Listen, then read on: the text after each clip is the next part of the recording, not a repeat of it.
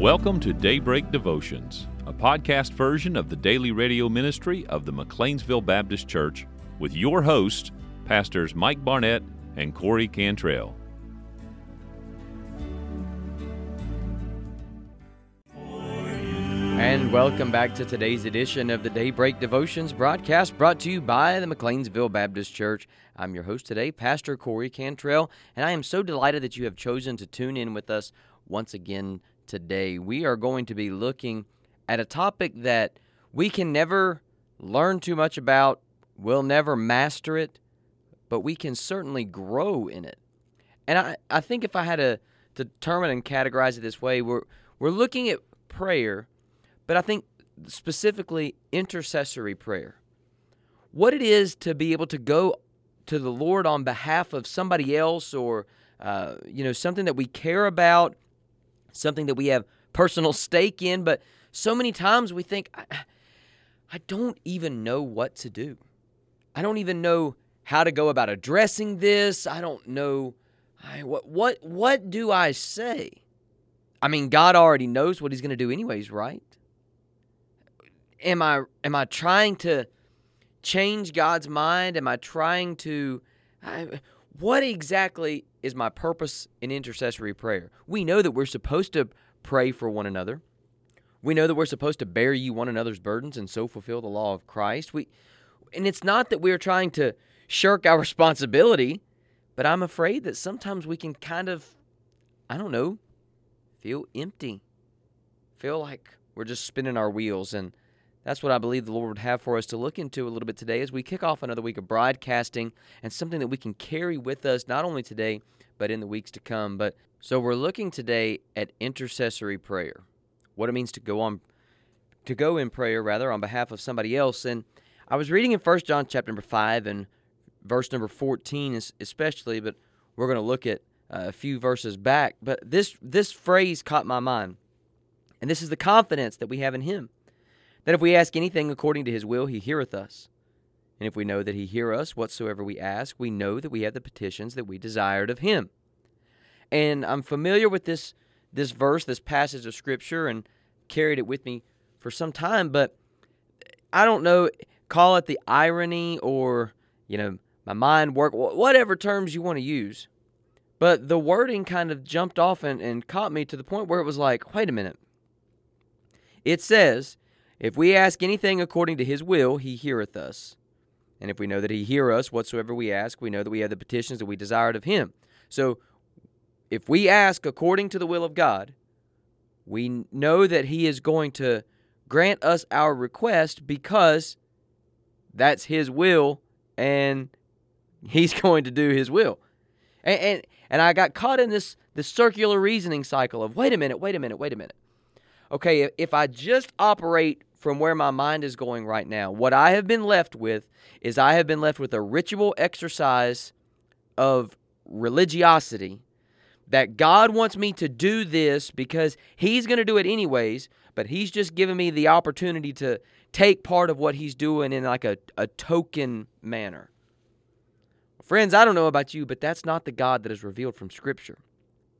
In, in countless other places, we see how prayer moved the heart of God and how we we have an opportunity to take part in this work. So we know we're not trying to change God's mind. We're not trying to alter his will because his will is going to be done. We're also not simply just going through the motions because that's what good Christians are supposed to do. And yet if we're not careful, that's kind of what our prayer life can feel like.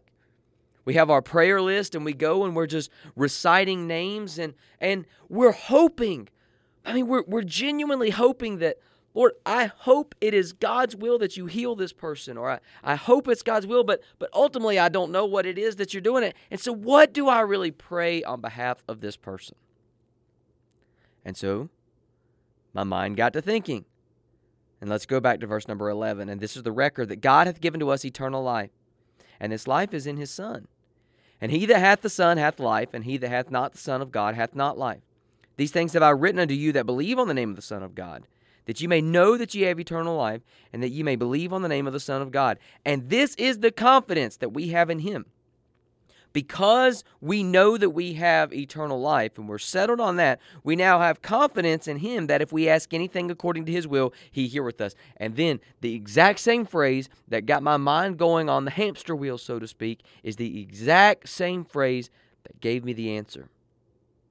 If we ask anything according to His will, that means my intercessory prayer, I need to redirect to, okay, Lord, what do I know that you have revealed as your will for me to pray. Now, before we jump into these things, I want to go ahead and and say up front. When we have a sick loved one, we we absolutely ask and and pray, Lord, I'm asking you to heal this person. This this is what I want. This is what I'm desiring. I, I'm asking you to do this. But ultimately, your will be done. And we see the greatest example of that of Jesus in the Garden of Gethsemane. Jesus prayed, Father, if it be possible, let this cup pass from me. This is what I'm asking. I am asking you to this. But nevertheless, not my will, but thine be done. We see the yielding of our request always comes underneath of the will of God. So we we ask what we want, but knowing these things and being able to pray in this way as well gives us the confidence, the assurance, the the the hope of if I don't necessarily get what I want, I know I can pray these things and this is the will of God. So I'm going to ask you if you follow along with us. We're going to turn to Luke chapter number 22. Because what we see is again an example from Jesus of this thing of, of praying after the will of God. In Luke chapter number 22, what you have in verse number 31 And the Lord said, Simon, Simon, behold, Satan hath desired to have you, that he may sift you as wheat. But I have prayed for thee. Now listen to what he prayed on Peter's behalf. But I have prayed for thee that thy faith fail not. And when thou art converted, strengthen thy brethren. When we are going on behalf of someone or, or we're engaging in intercessory prayer, Lord, I don't even know what to pray. I don't know what to pray for this person. I don't know what to pray for my church. I don't know to pray for this situation. What do I do? First of all, we know it is the will of God that their faith holds fast. Jesus said, Simon, Satan hath desired to have you. He's bringing this attack. And we can almost ask the question well, then why didn't Jesus pray against the attack of Satan? Why, why didn't he just say, Father, don't let Satan do what we know Satan wants to do? And we've got to understand that sometimes it is God's will for us to go through tough times and difficult trials. Because it is in those tough times and the difficult trials that we are strengthened and we grow. And why would He deny us the opportunity to be stronger? That's not what He's after.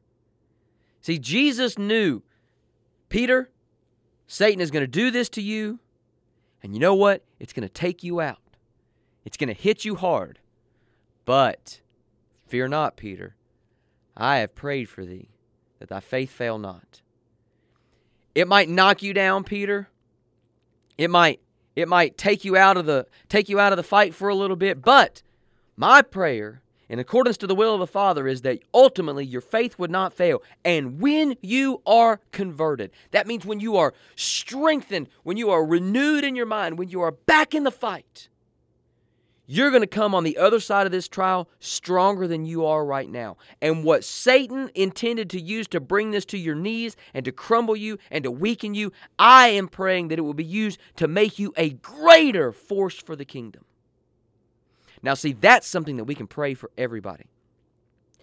Lord, I this trial that my friend, that my loved one is going through, I I, I don't I don't know all of the ins and outs of it. I, I, I can't understand all of it. There's a lot of confusion. Lord, I know it is your will that their faith would be strengthened through this, that it would hold fast. And that's what I'm praying for. Now, all of a sudden, we can claim 1 John 5 14 and 15. We ask anything according to his will, he heareth us. And if we know that he heareth us, we know that we have the petitions that we desired of him. That kind of prayer is the kind of prayer that says, Yes, that's after my will. And I'm going to act on that. I'm going to do that because my child is praying after my will. And so I am going to honor that prayer. We have played not just a token role in the will of God, but now we have taken part in playing a vital role of God's will on behalf of my brother or sister. All right? So, we pray that their faith holds fast. Second of all, if you want to turn with me, we're now going to be in the book of Isaiah, another familiar passage of Scripture, Isaiah chapter number 40, verse number 31. Prophet Isaiah says, But they that wait upon the Lord shall renew their strength. They shall mount up with wings as eagles, they shall run and not be weary, and they shall walk and not faint. We see here another insight into the will of God and it is that our strength would be renewed. God desires to strengthen his people. Now, this is sounds similar, but it is different to your faith holding fast and strengthening our faith. Faith is our our confidence in who God is and in the work of God and, and, and what God is doing. That's our faith. This kind of strength, though, is talking about the physical and the emotional and the spiritual strength that we do that we need not only to endure the trial that we are in, but to conquer in the trial that we are in. Now there's a big difference in those two things. I can have strong faith in God and say, God, I I know who you are. I know your goodness. I know your grace. But I'm tired of this trial, and I'm just done fighting, and I'm just ready for you to take me home. You see an example of that with Elijah. Elijah, uh, after he after he comes off the mountain and after he has the big showdown with Baal, I mean, his confidence with God is is at an all-time high. He he knows his faith in God is anchored, but his physical strength is gone. Gone. Just Lord, just let me die. I'm the only one left. Just I'm just, the fight's not worth it any longer. I'm done. He did not need an anchoring of his faith. What he needed was a renewing of his strength because God wasn't done with him yet. He still had a work to do. There was a next level to go to. There was a greater fight to finish. See, when we know that we have friends and loved ones, brothers and sisters in our church that are going through trial, it is good to pray that their faith would hold fast. But it is also good to pray, Lord, strengthen them for the fight that they are in. Anchor them in and, and be the source of motivation, of encouragement, of empowerment. Be that for them, Lord. They need that. They, they are in desperate, desperate need. Now, all of a sudden, my prayer is taking on more meat. I've got some I've got some clear things to ask for other than just uh, Lord, this person is sick, this person is going through a struggle. Lord, be with them. That's a great thing to pray, but I don't know. Maybe I'm maybe I'm preaching just to myself, but sometimes I just kind of feel like Lord, you've got to be calling me to more than just than just this. I what is this about? Oh, okay. Lord, strengthen their faith. Help them to keep their eyes on you. The enemy wants to take their eyes off of you and to place it on the trials, and it's going to weaken their faith. Lord, I know that may happen. I know they may be like Peter on the sea. They may see the waves, they may see the storm, and they may they may uh, just get discouraged in you for a little bit. But Lord, strengthen their faith. Help them to quickly redirect their eyes back to you. And then, Lord, give them a renewed sense of inner strength to continue on another day, to not give up the fight, to anchor down, and to say, All right, I'm not going to be moved. I'm going to I'm going to continue on another day. Then finally, just as a, a third way that we can engage in intercessory in, in, in, in intercessory prayer, I'll get my words out here, is in 1 Thessalonians chapter number 5. This is Paul, and he is beginning to close out the first letter here to the Thessalonian church, and he gives us a lot of, of good, kind of quick, rapid fire counsel. It all ties in together. But he says in verse 16, Rejoice evermore, pray without ceasing. In everything give thanks. Now, notice this for this is the will of God in Christ Jesus concerning you. So again, we're talking about how do we how do we pray in accordance to God's will on behalf of someone? Well, it is always God's will that we rejoice and give thanks in everything that takes place in our life. So, you know what we can pray? Lord, help this person to see how they can give thanks to you in the middle of this trial. In this trial, would they be drawn to praise? Because if for anybody that's been in the middle of a trial before, sometimes it is hard to see how we can offer praise in the middle of that. Why? Because we're in the middle of the fight. We're beat down. We're we're going through it and and it is so easy to get our eyes on everything else that that we just lose sight of praise. That's just the reality of the human condition. So when I'm not in the middle of a trial, when I'm not in the middle of a of an intense battle, but I know someone that is near and dear to me is, that's a great prayer. Lord, I, I've been there. I've been in their shoes.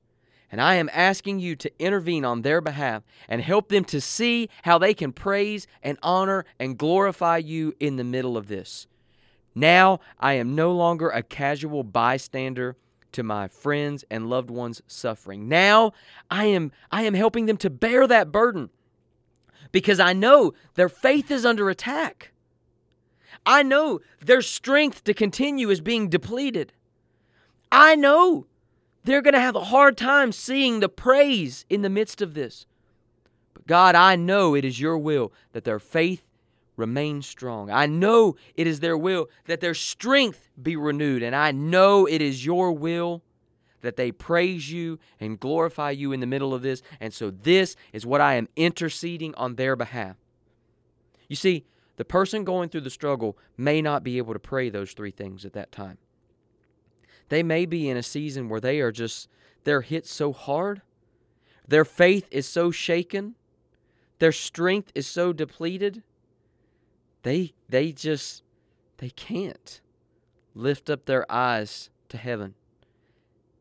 And it's not that they won't. It's not that they're failures. It's just that the trial has them just bound, beaten down. So we don't look in condemnation. And I don't believe any of us that are, are really trying to intercede on the behalf of anybody else, we don't have condemnation for it. Sometimes it's just legitimately, I don't know what to pray. This, okay, I can intercede. They're going to have maybe a hard time praying for these things. They may not even have the words to articulate this kind of a prayer, but I can on their behalf. And you know what happens? All of a sudden, they start getting that, that anchoring of their faith. They start getting the renewing of that strength. They start lifting their eyes to praise to God, and now their prayer returns and their strength returns, and now they are a force to be reckoned with, not in their own might, but because of the might of God. And you, dear brother, dear sister, have played an immensely valuable role in that process. It is why we cannot live the Christian life alone. We cannot make it. I know the cliche sounds says all I need is me and Jesus. And that sounds so pious and it sounds so spiritual, but it is just so wrong.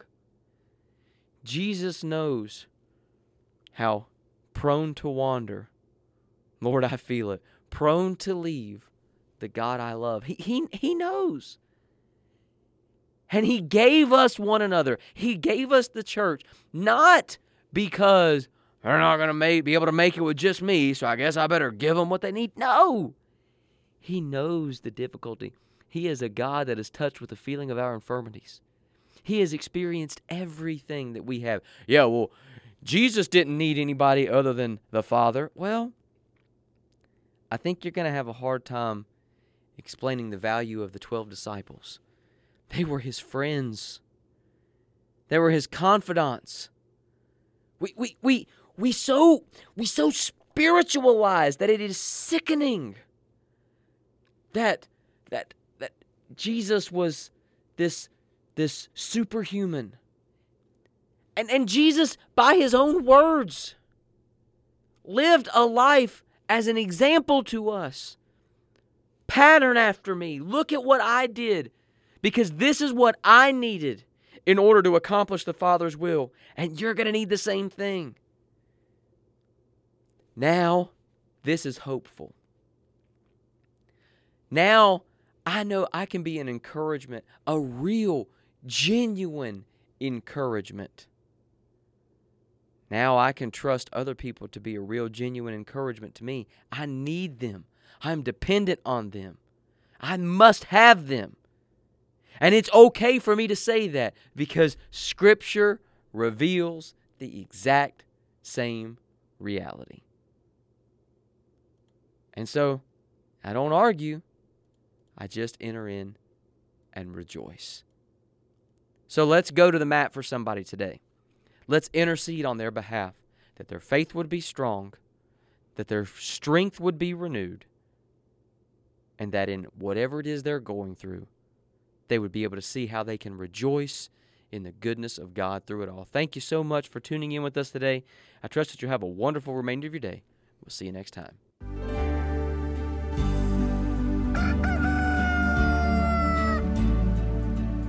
We thank you for joining us on today's program. We hope that you'll tune in with us each and every day right here on Daybreak Devotions as Pastor Mike and I will discuss various topics in God's Word. If you've got any questions, comments, we would love to hear from you at daybreakdevotion at gmail.com.